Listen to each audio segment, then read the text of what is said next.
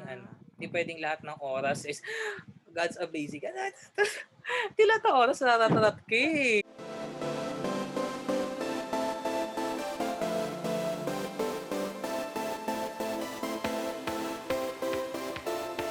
Hi guys, this is G Mono, this is V. This is Kaylee. And this is Jory. Welcome to G Mono, where games, life, and lessons intertwine. So, anong meron today? Parang kakaiba yata ngayon, no? Parang may theme, eh, no? What do you Oo think, ba? V? Ah, ano ba Ano, ngayon? anong meron? Ano ba? Ano ba ngayon? Ah, gabi ng Lagim Special? Alam niyo ba yon? Alam niyo ba yon? Yan ba yung mga nasa natin. ano? Yan ba yung mga nasa peryahan? Hindi! Sa TV yun! Star City, eh. Noli, Noli De Castro, gabi ng Lagim. O Ay, sige, pinapanood ko rin yun noon. KMJS Halloween Ah, Special. Ano ba yun? Yung ba ngayon? yung ba ngayon, KMJS Halloween Special?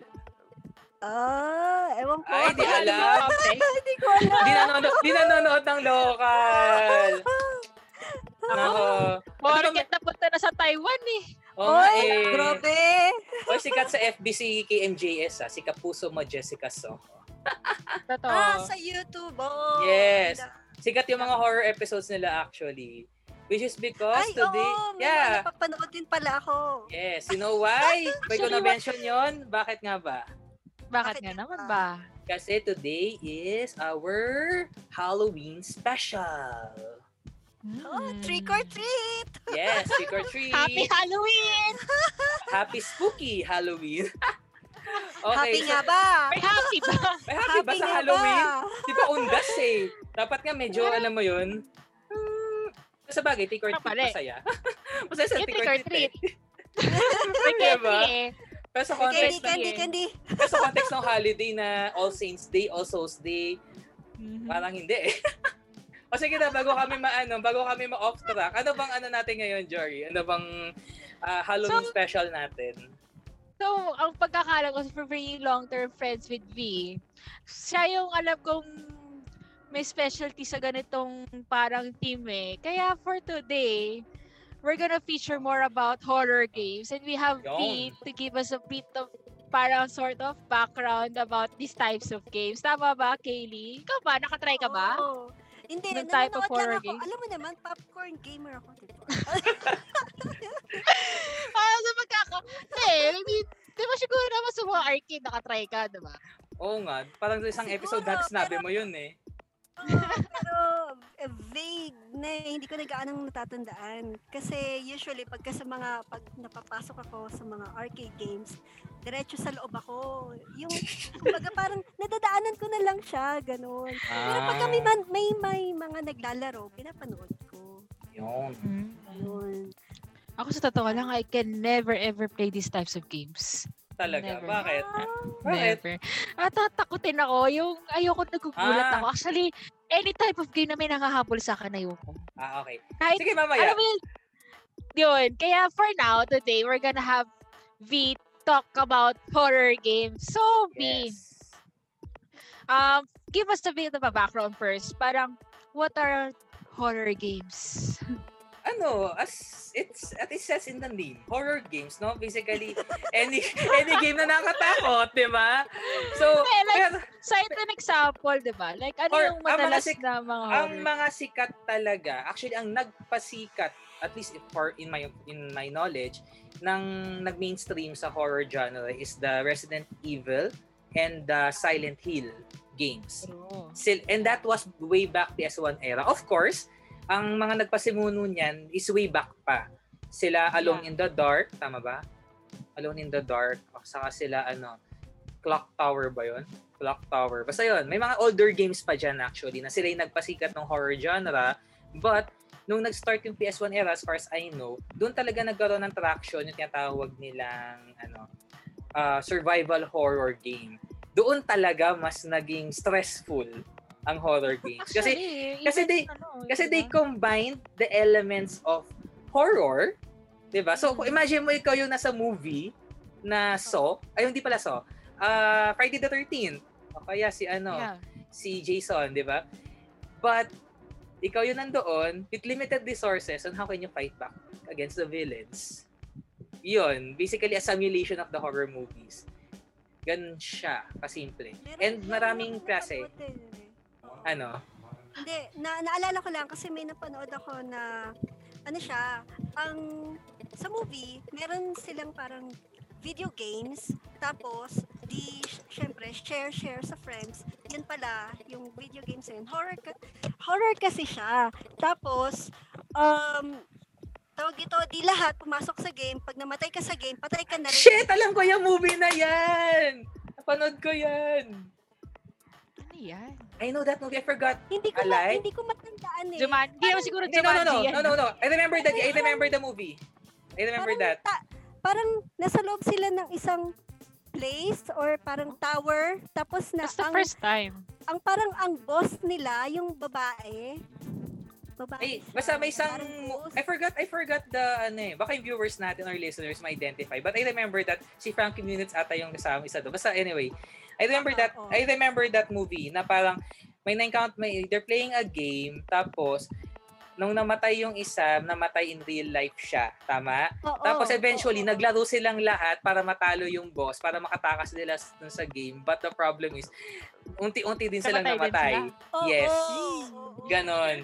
I remember that one. I remember that movie. Kasama ko brother ko nung pinanood ko yun. I just forgot the title. Baka mga viewers natin matandaan yan. Mga viewers and listeners, makuha nila yan. OMG. Alam mo, sa totoo lang, hindi ko rin alam yan eh. Kasi horror is not my thing talaga. Kaya, Yeah, I love horror movies and horror games actually. Pero matatakotin na din ako like you with the horror games. Kasi, alam mo yun, the survival, lalo na nung nauso yung survival horror, nakakatakot siya. Ulit sinabi ko kanina, di ba? You, you put yourself in the game, tapos ikaw mismo yung nandoon with limited resources, correct? actually, ngayon, di ba, with the advent of the VR, grabe Ah, man. Resident Evil 7 Biohazard, they have a PSVR version. And marami ko nakikita mga let's play sessions na they're just really like, oh, maglaro na sila. Kasi, yung, kasi ang nakatakot yung element na ginawa nila doon. Kasi may mga scenarios doon na talagang bigla na lang lalabas yung bosses na masashock ka na lang. Kasi yung zombies doon are not your typical zombie na gaganong-ganon lang. They can come out of nowhere. And sobrang pagiging, ano niya, survival horror. Ayun. So ano ba? Ano bang gusto yung discuss natin about ano sa horror games ba? Aside from tinanong So, give us a bit of ano, like, so nag-sample ka nga kanina na parang, yun nga, the advent of those kinds of games. Yung well-known nga, di ba, is Resident Evil tsaka Silent Hill. Pero, can you tell us about yung favorite game mo na nalaro mo under that genre? Ah, yeah.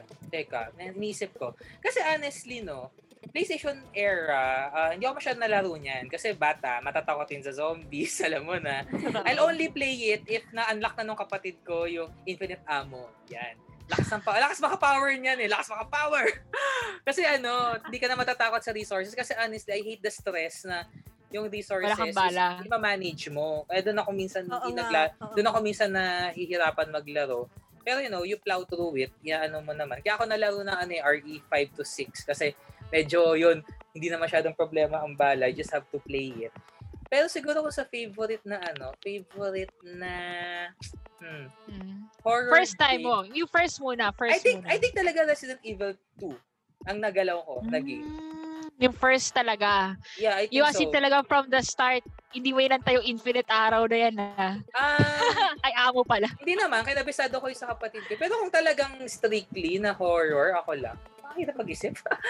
Kasi ano eh, nalalaro ko siya talaga, Resident Evil. Nung nagka-PS3 ako, hindi na ako nag-keme na bumili ng Resident Evil 6. Nagka- Familiar ka ba sa Corpse Party? Hindi.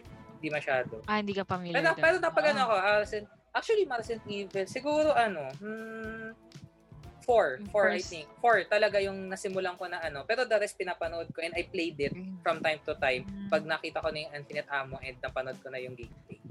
Kaya yung, I think, Ah, paboritong Resident Evil game, Resident, aha. I think I'm gonna go with 4. Yun talaga Four. kasi, yun na pasimuno ng lahat yun na pwede na ako maglaro talaga eh. So, yan ba yung pinaka-overall favorite game mo sa genre din na yan? Sa genre na yan, yeah, I like to think so, yes. Kasi ano eh, yan yung, ano eh, yan yung first time. Kasi uh, to give yung mga ano natin, viewers and listeners, no? Ah dati, yung may tinatawag kami tank controls. I don't know if you've seen it sa Resident Evil 2 and 3 na ano, fixed camera angles.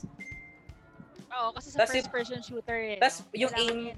Hindi, fixed camera angles siya dati. 3D, but parang fixed yung cameras. Mhm. Nakikita, ano, yung aiming, hindi siya ganun ka, ayan, ka-accurate. You just have to, ano, uh, press mo na aim button, eh, bahala na siya mag-shoot kung saan. Iano mo lang, ima-manage mo lang. Ang Resident Evil 4 kasi, they moved away from the tank controls. I-research nyo, maintin, para maintindihan nyo. Naging third-person shooter type. Resident Evil 4 had that may uh, had that ano parang uh, mm, balance. They were able to balance the survival horror element and the third person shooting. Kaya medyo nag kaya naging favorite namin kasi maganda yung balance niya. Ang naging reklamo, yun nga, ang reklamo lang talaga namin, no, bakit hindi pwedeng gumalaw habang habang nagsushoot ng baril? Kailangan steady lang. Tag, tag. Parang- Tapos tatakbo ka. Yeah, they fixed it in the latter series, lalo na sa Resident Evil 6 saka sa 7. Saka yung mga succeeding na spin-offs like Revelations na spin-off titles. They were able to fix Pero it how naman. would you differentiate yan? Nalaro mo rin ba yung Silent Hill? Yeah, yeah, I did. Uh, some games, Anong yung Origins. Nila? Silent Hill, I think, ano, mm, very psychological ang horror niya. If you dig deeper sa lore, and if you dig deeper sa mga forums and guides, you will know na sa Resident Evil, they're just your run-of-the-mill zombies, mutated, Basic. uh, yeah, basic zombies na mutations lang. But sa Silent Hill, there's no mutation. It's supernatural paranormal. Mga kalaban mo doon are not zombies. Ang kalaban mo doon, nakakatakot yun ah. yes, what makes Silent Hill great is giving that very horror feels. Kasi, yung pinaka-element niya is, most of the time, foggy pag nasa labas ka and very dark sa loob. You have a flashlight para makapag, ano ka, galaw, makita mo yung ginadaanan mo, Mhm. and yung enemies are detected by a radio. Pero sa ganyan kasi this is paranormal. Ang so Hmm. kalaban mo, mumu. Parang gano'n. Ang hirap sabihin eh, no? Technically, you can say it's Mumu kasi nung nag inaaral ko yung lore niya and everything, ano sila, it's not a mutation or ano, but it's really supernatural. So you can say they are supernatural beasts. I think. Kasi ano yung maraming kalokohan niya Silent Hill eh. So paano mo sila matatalo kung hindi sa barel? Kasi Hindi, sa baril lang, Resident baril lang. Evil. Ah, baril lang Baril din. din. Baril lang din. Pero what makes diff- what uh, makes Resident Evil and Silent Hill different is yung uh, sabihin natin counting realism. Resident Evil, you're only presented with a knife, a knife lang and guns ang option mo. Pagdating sa Silent Hill, you can, meron kang options, minsan binibigyan ka ng uh, knife, meron kang, ano yun? Uh, crowbar, baseball bat, and then may Aha. special weapon pa nga katana. So they give you an option na mabuhay naman without using guns. Pero yun, ah medyo Okay. nag-iba, nag-iba na sila din in terms of the resource management. Kasi si Resident Mhm. Evil, very limited, lalo na yung mga earlier games, tanggalin mo ang Mhm. Resident Evil 6, I think. Resident Evil 6, wala silang pakialam sa item eh. From 1 to 5 and 7, the spin, hindi pala kasama yung spin-offs, ah may ano, limited yung item slots mo. Kailangan kasama doon pati mga kailangan mong susi at saka amo, saka mabaril. Silent Hill, napansin ko, walang ganun. Lahat ng items pwede mong dalhin. Lahat ng shotgun mo, Kakaiba. lahat. Yeah, it's weird. Pero, Doon, doon sila nagkaiba. Alam mo yung ano, yung parang Shutter ba yung pangalan ng game na yun? Yung Alin? parang you have this camera. Shutter ba yun? no, yung it's Fatal Frame. horror game siya. Fatal Frame, Ay, Fatal Frame. Shutter. Nakalimutan ko yung Layo. Japanese, hindi, nakalimutan ko yung Japanese title but it's called Fatal Frame sa US release. Yeah, ito yun naman, you're playing as an ano, as a set of twins. Ewan ko yung Fatal Frame na una. Basta yung Fatal Frame 2, alam ko, you're playing as a little girl na napunta sila sa isang abandoned ano village. And then silang dala, the camera obscura. Oo. So, yun ang ginagawa nila is para matalo yung mga ghosts, kailangan mo silang picturean. Ang hirap, no? Kasi parang i-encounter mo yung ghost. Hindi siya pwede sa tulad nyo. Siya pwede tulad yung sa matatakotin. Super. Hindi ko kaya, hindi ko kaya laruin. Kaya, I was not able Pero to play it. yan. No, I was able to play it, but I have enough knowledge and, you know, gameplays. Nakikita pa ba, napapanood ko kasi palagi sa mga, ano, feature videos ng mga So hanggang nood ka lang din, no? Yeah, no, kasi uh, available siya PS2 at Xbox before. I had no chance of getting it. Eh, right now, mas lalo wala akong chance unless I play an emulator sa PC, but Ah. that's kind of condoned sa official community. So, Oo. I'm not doing that. Pero I watch enough naman the YouTubers to do it. So, yun nga. Talagang, ano siya, yung camera, you have to shoot. Literal na shoot. Shoot a film of that, ano, of the ghost. Nakatakot ka. Nako. Maalala ko eh. Ang mahirap kasi minsan, lalo na kapag yung ano ka, visual, yung Mm-mm. baka hanggang, hanggang panaginip ma- makita. Ah, yeah, totoo. There were Medyo ganyan times, din ako eh. there were times nung nag-addict kami nun sa Left 4 Dead on vacations. Nag-addict ako sa Left 4 Dead nung nakabakasyon ako nung estudyante ako. Yeah. Minsan natatahapan pag napapanaginipan ko rin. Pero Left 4 Dead is a different horror altogether. Ibang-iba. Hindi kasi siya kasi kasi ganito no, with the Resident Evil Silent Hill, it plays with your ano, with your tawag dun, survival survivalist eh, na parang not to not be aggressive masyado and then alamin mo lang yung paano mo siya i-handle. Kasi Resident Evil actually yung mga luma, you can you can actually play the whole team without getting damaged. All you, all you need to do is dodge. Pwede wala kang patay na zombie nga, yung bosses lang eh. Dodge, dodge lang. Alam mo lang paano kontrolin. Pero with, ano, with yung sa LF4D, yun medyo kakaiba. Kasi every experience is different. Every experience is different. May times na madali, may times na mahirap. Ewan ko, nalaro nyo ba yun? Obviously, no. No? Yeah. Even I. Ako na mga- yan, ano. sa mga nanonood natin or mga listeners na nag-Left 4 Dead, I'm sure you can relate na sometimes it's too easy, sometimes it's too freaking hard. Masyado yung Ay. scale ng difficulty. Yeah, the scaling is actually because of a programming. Hmm. May programming sila, tinatawag nila si AI director. Ang ginagawa ni director sa Left 4 Dead is to check if you're doing well or not. Kung magaling yung grupo nyo, madali yung ah, may pahirap ng pahirap yung progress nyo. Pag medyo Ah, group ito. Group hindi kahit di group eh, kahit ikaw lang eh.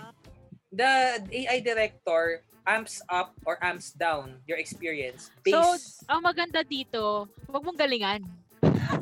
hindi mo ma, hindi mo maano, hindi mo ma-gauge kasi there are times na feeling mo ang tanga mo, may times na parang ang galing mo pero hindi nag-scale up. Depende. May Kaya times na, be may- consistent. Galingan. if you're playing it, it's hard to be consistent. It's really hard kasi everything is random. Akala mo makukuha mo na dito, iba pala yung experience mo by the next round. It's really hard. Hindi siya ano, 'di ba napag-usapan natin mga teamwork teamwork before, 'di ba? Yes, yes. Yan, very important sa larong yan yung teamwork. Unlike sa mga Resident Evil Silent Hill games, wala. ano ka lang, ah, kailangan alam mo lang, kabisaduhin mo lang yung puzzles, alam mo lang paano mag-plow through with this stuff. Yun. Hindi naman siya ganun kano. Pero as far as, you know, uh, playing it, ah depende talaga if how you'll survive. Kasi Left, Left 4 Dead, I don't think you get scared because of the monsters, the zombies. Wala naman siya na jump scare doon for me, ah, sa Left 4 Dead. Ang nakatakot is yung pressure. Mm-mm. Ayun lang. Yeah, sobra. Siguro itong ganito pwede ko malaro. Pero pag yung mga supernatural, ah. Ako, no. None. None of them. Silent Hill, you know, I can, ano, we can have an episode, we can discuss yan, susunod, no? I can, if you want, the viewers want, ah yung alam, yung alam ko dun sa psychology behind it, I can do my research again on it. We can do a feature on it. Kasi Siguro, yun, yeah. it's in the future. Pero focus tayo dun sa ano muna, yung like how horror games are played dito sa special Sige. natin. Sige, so, ano ba? Di, parang na-mention mo yata na parang ang favorite mo is Resident Evil. Yeah. Ano series nga ba ulit? 4 ba yun? Four, four. So, ba't mo nasabi na yun yung pinaka-favorite mo out of all the horror games you played? Eh, kasi like I said earlier, no, si RE4 yung nagkaroon ng tamang balance between the survival horror element and the action element. Kasi if you played RE5 and 6, nasyado na siya nag action Mm. Si 4, andun pa rin yung key elements ng survival and horror by, but still giving you enough vibes na medyo may action and horror pa rin siya. Tamang-tama Actually, lang yung, napansin ko pala, sa movie din eh, parang masyado na siyang nag parang sa, noong una, yung, Oo. rin eh. ah guys, sa Yung ano, one- sa, sa fandom, we do na, although I like the Resident Evil movies ah, just for pure action, ano. Pero alam ko sa Oo. fandom, the Resident Evil movies does not exist. Kasi it really deviated from the source ma- uh, it really deviated from the source material. Ako as far as I'm concerned, it's good for action, good fun, but it's not really something I would recommend kung fan ka kasi sobrang layo ng storya. Fan service lang siya. At most, uh, glorified zombie hunting chubalu lang. I don't really recommend. kasi ano. when I watch it lang ah, parang yung first two movies ng Resident Evil lang yung medyo horror-ish eh. Tapos parang Yeah. the rest, naging sci-fi-ish na siya eh. Hindi Yeah. na siya nag-stick dun sa horror genre niya. Yeah, kaya doon kami For nag me. ano. I I mean I love the mo- Educate na. ag- again, I love the movies but I won't really recommend it. It's a good action fun but as far as fandom or dedication to Resident Evil is concerned, no way I'm gonna recommend it if you're a fan talaga. Kasi in Parang yung sa sobrang, lang ano, sobrang layo book to na niya. movie. Oo, sobrang layo na niya. Sobrang layo. Wala na nga sa book to movie eh. Wala na nga sa ganong Game ano eh. to movie to eh. It, it has its own world, it has its own rules. Kay kanya, eh, sarili siyang mundo, sarili siyang patakan. Sa parang, okay, sige, pinapanood ko na lang kasi nagsimula na ako eh. Might as yun? well. Since Might as well finish- fan, parang Yeah. support na Yeah, lang. might as well finish it to the end, di ba? So I wanna see the, ano, how they play, how they insert the characters in the new system. But unfortunately, it didn't really work. Beyond So, two. B, since yun nga, parang I think medyo veteran ka na sa area na to. Since bata ka pa lang ata naglalaro ka na, tama? nanonood. So parang, what can you tell me about your experience sa playing ng horror games? Like, um, ano yung mga na-feel mo while playing? Yung, di ba? Kasi every genre, iba-iba yan eh. So, Even- how about in the mm. case of horror games? Even now, the feeling are there. Noong una siguro takotin. Pero nung medyo tumanda na naglalaro ako, it's very different now kasi there's an element of stress already. Kasi you're man, hindi. Why stress? Kasi there's that element of resource management you have to handle. Yun yung mahirap na part. Kasi, lalo na ngayon, third-person shooter, nagiging third-person shooter siya. Ang nangyayari is, yung bala mo, na very scarce, nasasayang pa. And that one Kasi shot, hindi mo natamaan yung zombie. Yes! And minsan mali pa yung tinatamaan mo. Unlike yung mga lumang games na ah, aim, shoot, shoot, shoot, that's it. Tatama siya. Tatama siya. Pero yung bago, tamang aim dapat. Kasi yung isang bullet na yun, baka yun na yung huli mo. You get what I'm? I really experienced it lalo, Stress. yeah, I experienced it lalo na sa ano, Resident Evil 2 Remake at Resident Evil. Revelations book uh, 2. Yung dalawang yun, nilaro ko talaga. Yeah, I found it very stressful pag yung nag aim na ako. Kasi like now, very specific. You have to shoot William Birkin's eyes. Yung sa isa naman, kailangan siguraduhin mo tumama dun sa ano, hanapin mo yung kalaba, yung weak spot ng kalaban. So, you know, pag nagkamali ka, it kind of spells make or Ends the break game. yeah, it, kinda, it might kinda end you. Just one mistake in the resource. And Alam lalo mo, na pag... kasi kwento pa lang, nasa-stress na ako. Oo!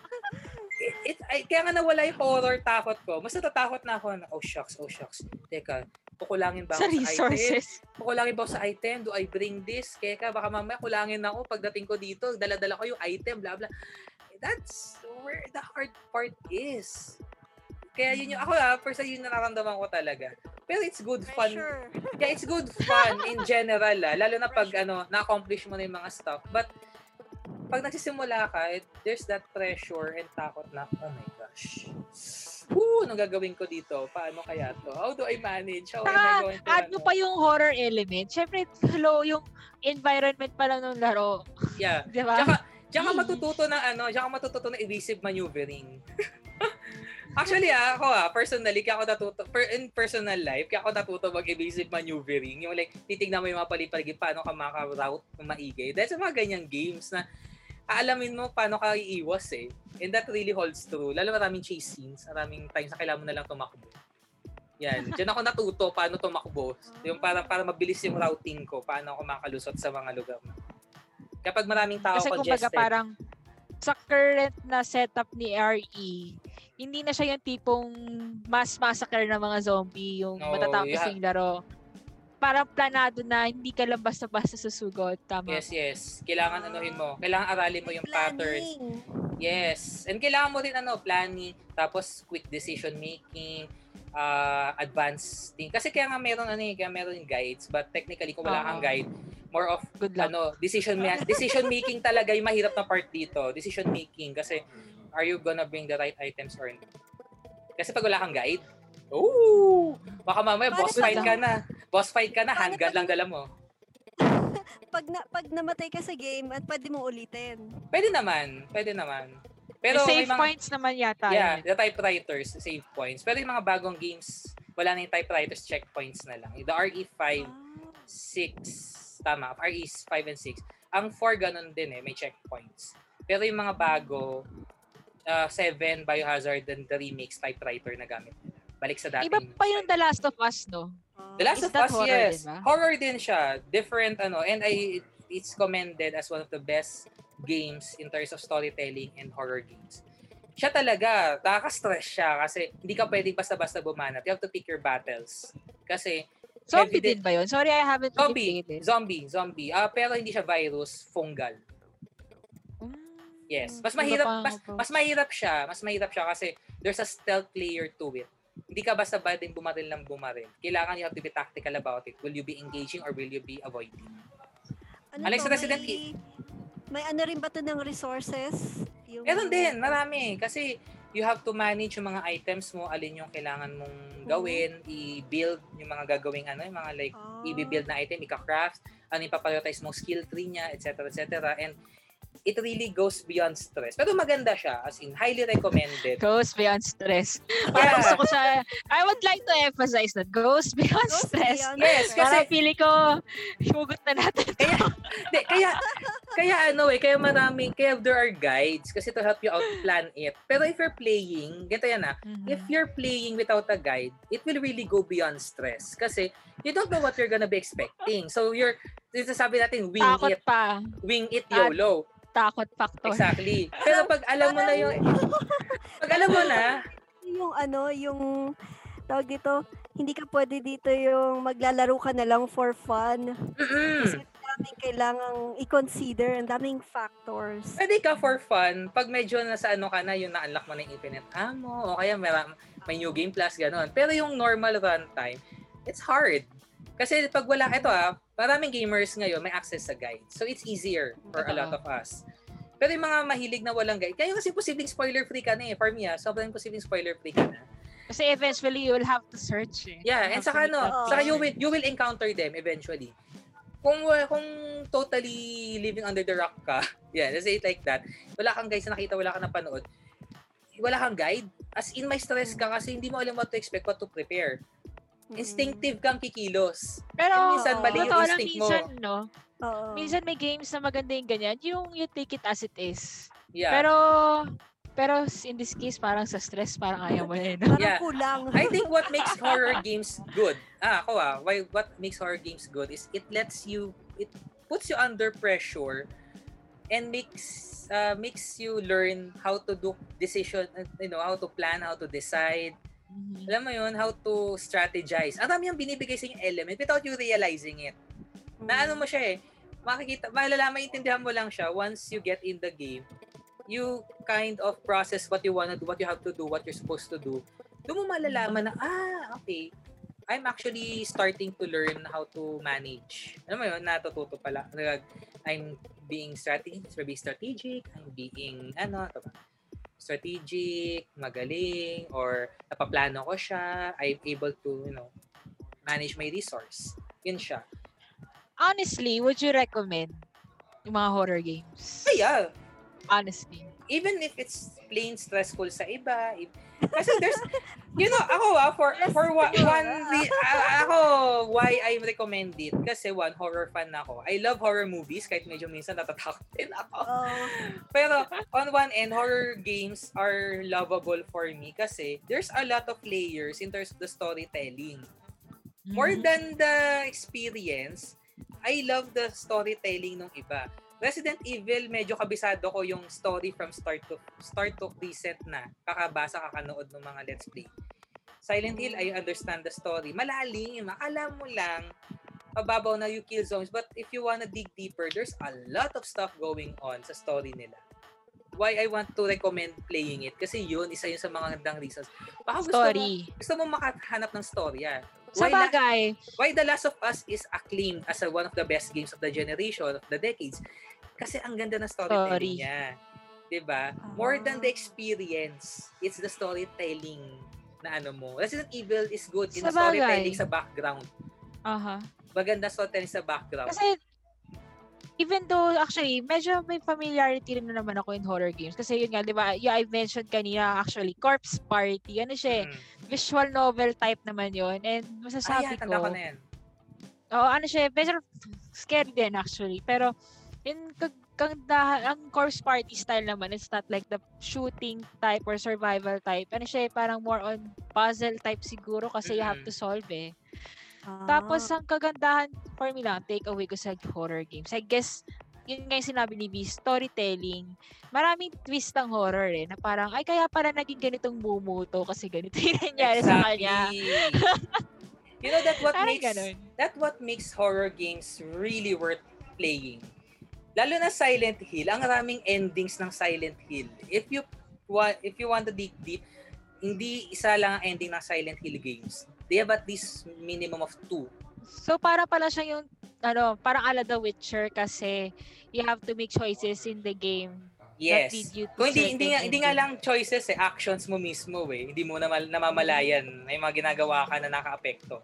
Yung isang nilaro ko, The Silent Hill Origins sa PSP, ano, ah may isang ending doon. If mahilig kang mag take down ng zombies na mga kalaban, bad ending ka. Parang papato sa bad ending.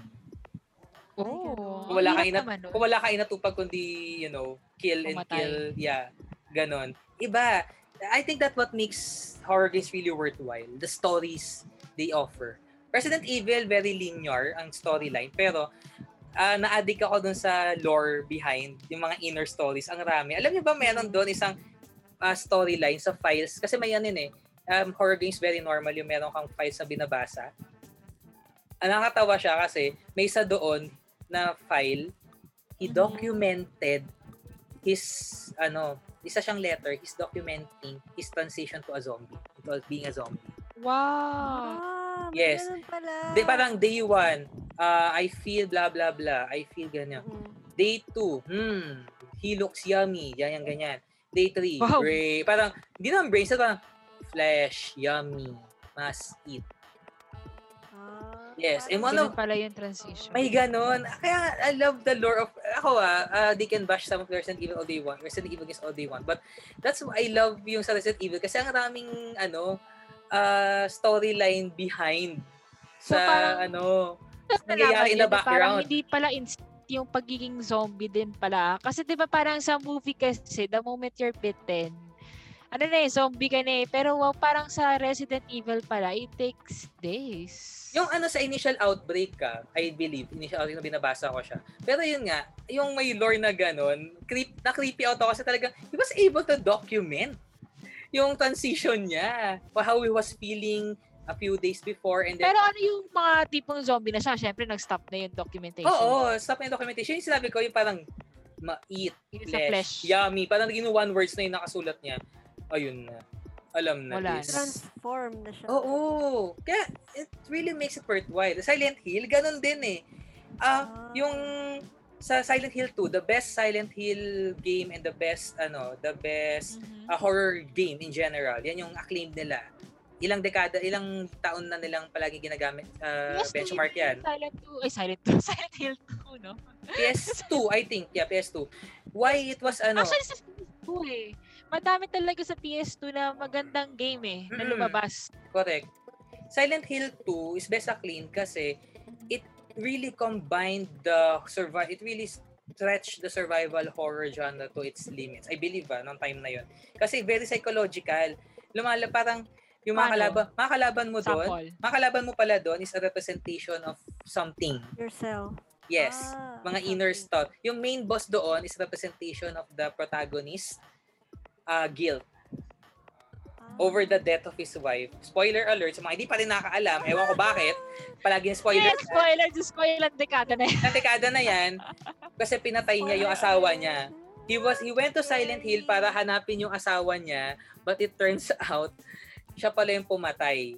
And yung final boss, si Pyramid Head, is a representation of that guilt.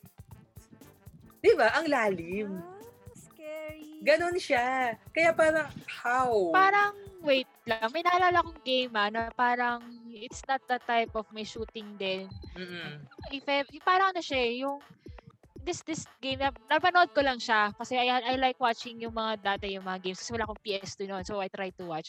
Parang yung kunyari, hindi ka pwede magtagal sa dark area. Para you have to go to a place na may ilaw or you have Alan to Wake. make sure na may ilaw yung place. Alan Wake, Alan Ano yan? Wake. Alan Wake.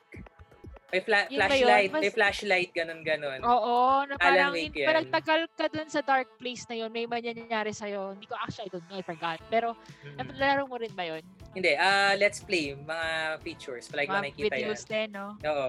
Yeah, I think uh, siguro maganda rin i-mention yung mga tipo nila Dead Space yan. Ah ah, ano yan, parang successor din ng Resident Evil si Dead Space. Yan, mas nakakatakot yan. Promise. Pag nakapanood ka ng mga let's play niyan. You Ayoko nang- Ayoko nang, ayoko nang ano. If you wanna watch Dead Space, check out nyo. Kasi Resident Evil gusto i-focus sa Silent Hill now. Siguro So, kung yung mga matatapang dyan, guys. mm, try nyo lang. Try nyo. kaya. Yeah. Ikaw, Kaylee, manonood ka ba niyan? May kasama ako, pwede. Pero pag ako lang, Ako, may kasama mo yun. Meron. No. Yeah. Yeah, pero yun nga no, pero when you look when you looking back, sinabi ko nga kanina, na ano ko na I think even under the stress and takot, alam mo yun, I was able to learn a lot from it, mhm. from playing video games. Honestly. Like? Ah, number one, yung resource management, definitely.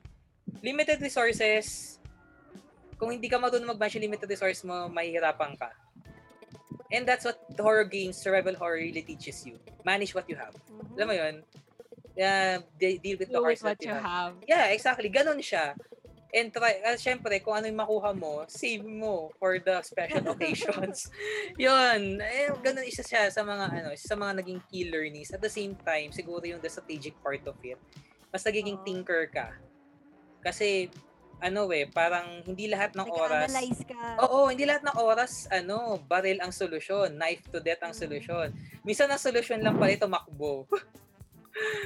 Aha. Di ba? Minsan, engaged, kumbaga. yeah, minsan the lesson is just as simple as, you know, uh, looking at their Learn when to surroundings. run away. Yes, exactly. And that's what Resident Evil 2 Remake and the original Resident Evil 3 teaches you. Fight or flight. tumakbo. Ah, Yes. You'll know why if you watch if you watch the gameplays. Sure ako, malalaman nyo bakit yun yung a lesson doon. Pero talagang important na, you know, you need to learn to fight your battles. And I think that what, uh, yun yung tinuturo sa, yun naturo sa akin, natutunan ko sa survival games. Hindi lahat ng oras sa laban ka. Tama. I think, ayun nga, sa buhay din, ganun din, no? Mm. Yung fight or flight mechanism mo, dapat ano, you pick your battles wisely. Hindi pwedeng ano, hindi pwedeng lahat ng oras is God's amazing. Hindi lahat ng oras natatarat ka eh. Oh, Sana, Diba? sana pwedeng makita sa life din yun, no? I think maraming ganun sa life, sa totoo lang. May mga ganun din. They just don't realize na they should be, you know, worry na kailangan nilang piliin yung laban. Na-realize ko din, no? Parang based sa mga nasabi ni V, I guess yung isang takeaway natin dito is yung work under stress, no? Oo. Oo, super. Ay, ako. Pero sige, to wrap it up, let's go for the last, ano, parang, right now, di ba, nasabi mo nga yung mga learnings mo, like, Hmm. yun nga, work on it. Yun, yung manage yung resources and kung parang how to strategize despite the situation.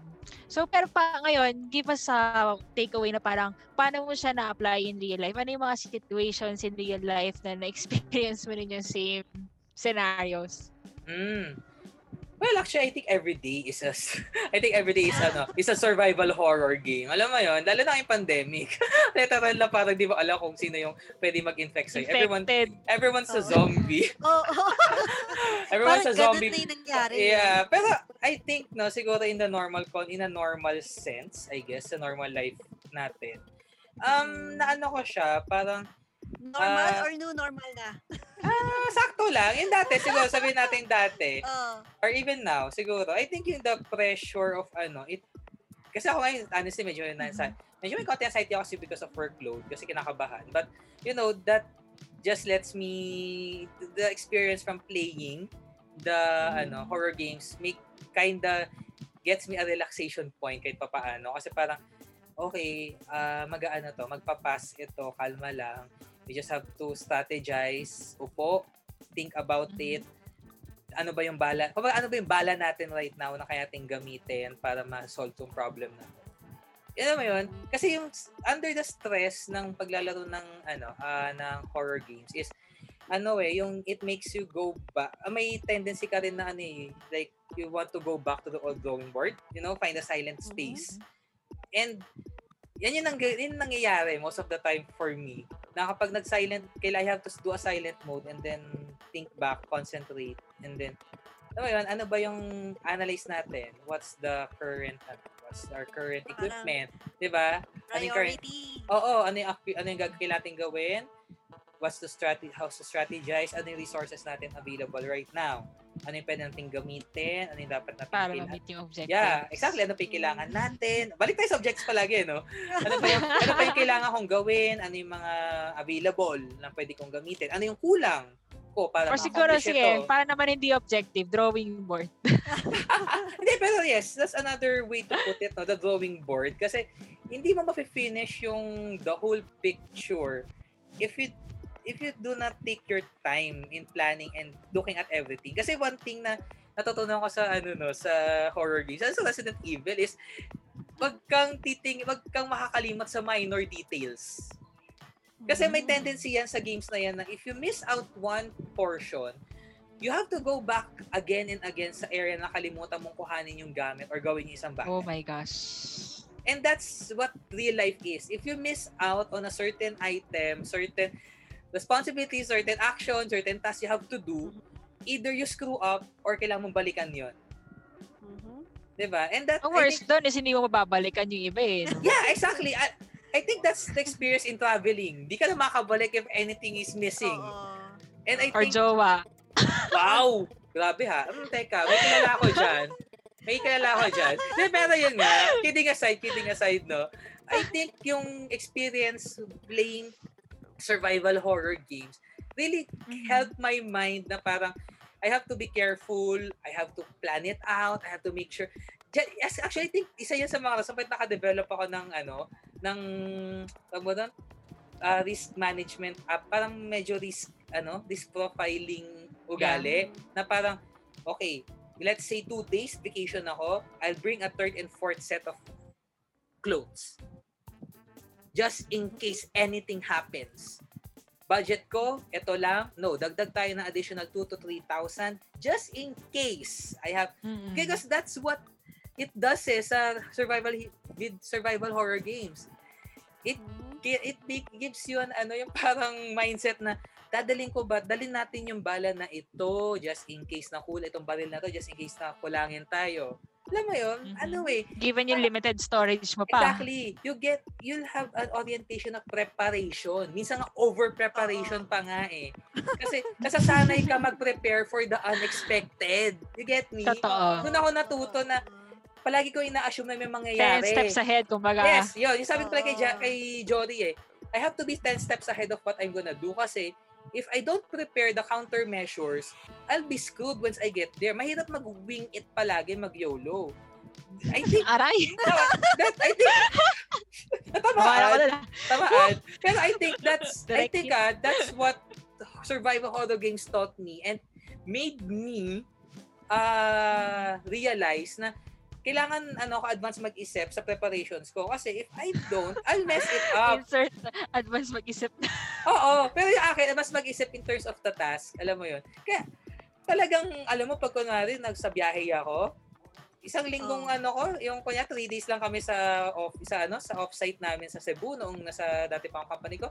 Dali, dala kong gamit doon, apat, lima. Two days, tatlo, apat na damit. Kasi hindi ko ina, palagi ko ina-account may mangyayari, may mangyayari, may mangyayari. Actually, on my case, kasi since alam niyo naman na I'm not healthy, Mm-mm. So parang I have to make sure na dala ko ba lahat ng gamot ko. Kung ito e- X scenario na mangyari, may gamot pa ako dito. O kung ito X Mm. scenario na nangyari, Mm-mm. eh, baka mak- makukup up ko ba yung sakit ko or something. Yes. Totoo. I have uh, puro work-related international trips.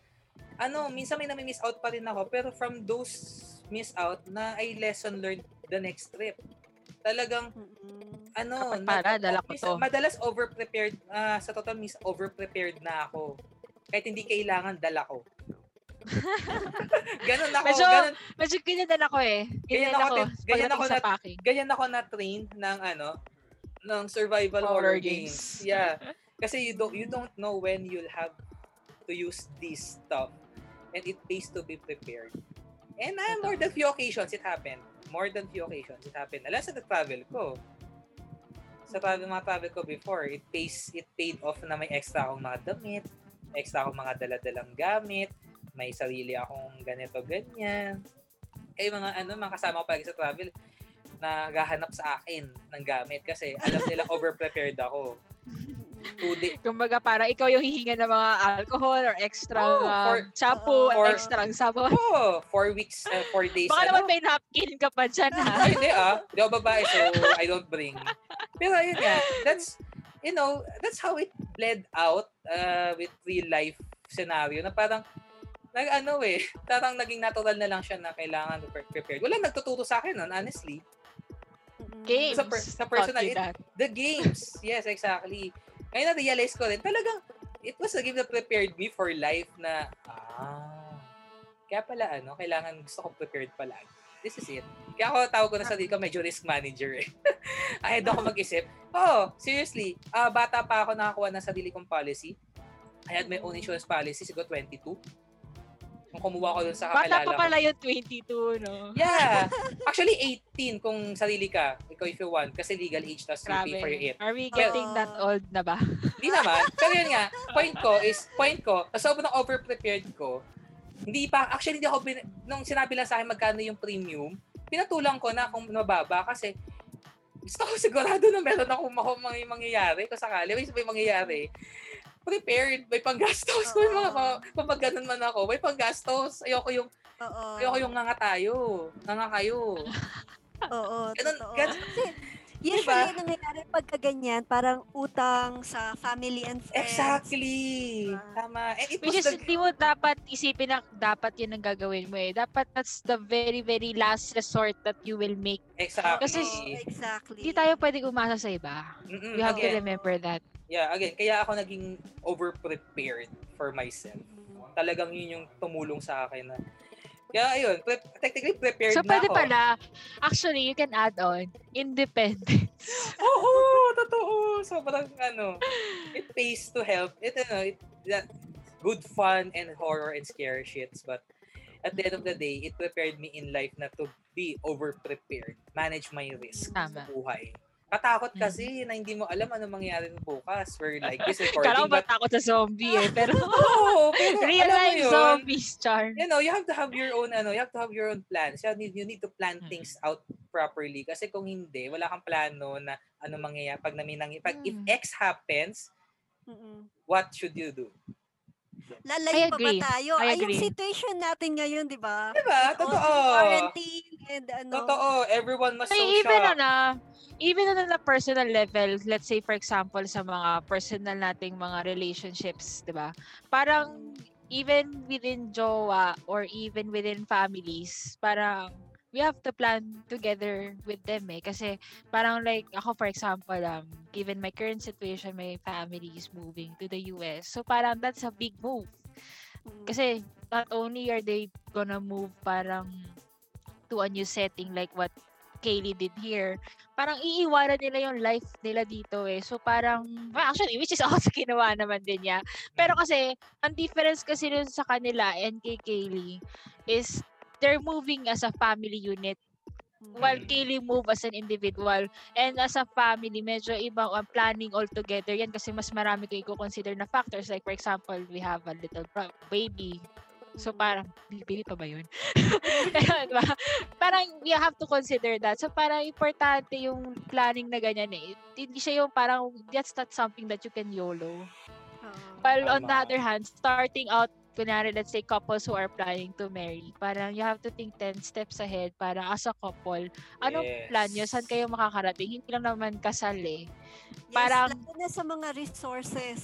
Lalo na Oo. sa mga, ano, Kung saan kayo Gastos magre-reside, oo, yun. tapos um, sino yung mag-give up ng career, kung may mag-give up ng career or mag-change ng career, or parang how will you start parang kumbaga parang even yung wedding date you have to plan it out kasi hindi hindi naman sa ano kasi Totoo, totoo. minsan parang minsan na parang have it too long minsan yung problema nila dyan is yung family planning side have it too early baka naman unprepared naman kayo Tama. Oo.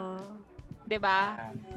So that's also something that you have to strategically think of so tama Oo. tama si V you really have to plan on every aspect Oo. Totoo. Pero grabe na. Oh, isang genre lang to ng gaming, pero ang dami na natin take away. Yeah. Tama no, Kaylee? Ikaw ano yung mga ma-highlight mo sa mga learnings ni V? Ang gusto ko ma-highlight yung sinabi niya na pick your battle. Kasi hindi lahat alam kung papaano or kung kailan. Diba? Kasi sabihin na natin na oh, kahit kahit naman sa office may mga ganun din eh kung kung ipaglalaban mo ba yung Tama. gusto mong i-point out or hindi, yun sa sa office rela- sa office naman yun. Kapag sa family naman, kapag yung halimbawa nagkaroon kayo ng disagreement sa mga kapatid or parents mo, ipaglalaban mo ba yung gusto mong i-point out or tatahimik ka Yeah. na lang para para hindi na magtagal yung issue Tama. sa sa sabihin natin sa parents mo or sa mga kapatid mo. Well, Ganun. minsan Kaya- kasi some battles can like ano eh, cost you the relationship per se. Oo, oo. Kaya, Willing ka ba i-give up yun? ha? Mm. Ayun, yun, yun, yun ang malaking question sa lahat naman eh. Kasi, Oo. yun nga, hin- lalo na hindi lahat alam kung kailan mo pipiliin yung nga, laban. ano, Kaya remember to always pick your battles Choose wisely. your battles. Choose your battles eh. wisely. Huwag kang susugod Oo. agad-agad. Lalo na kung hindi mo alam yung reper magiging repercussions if Oo. you continued fighting.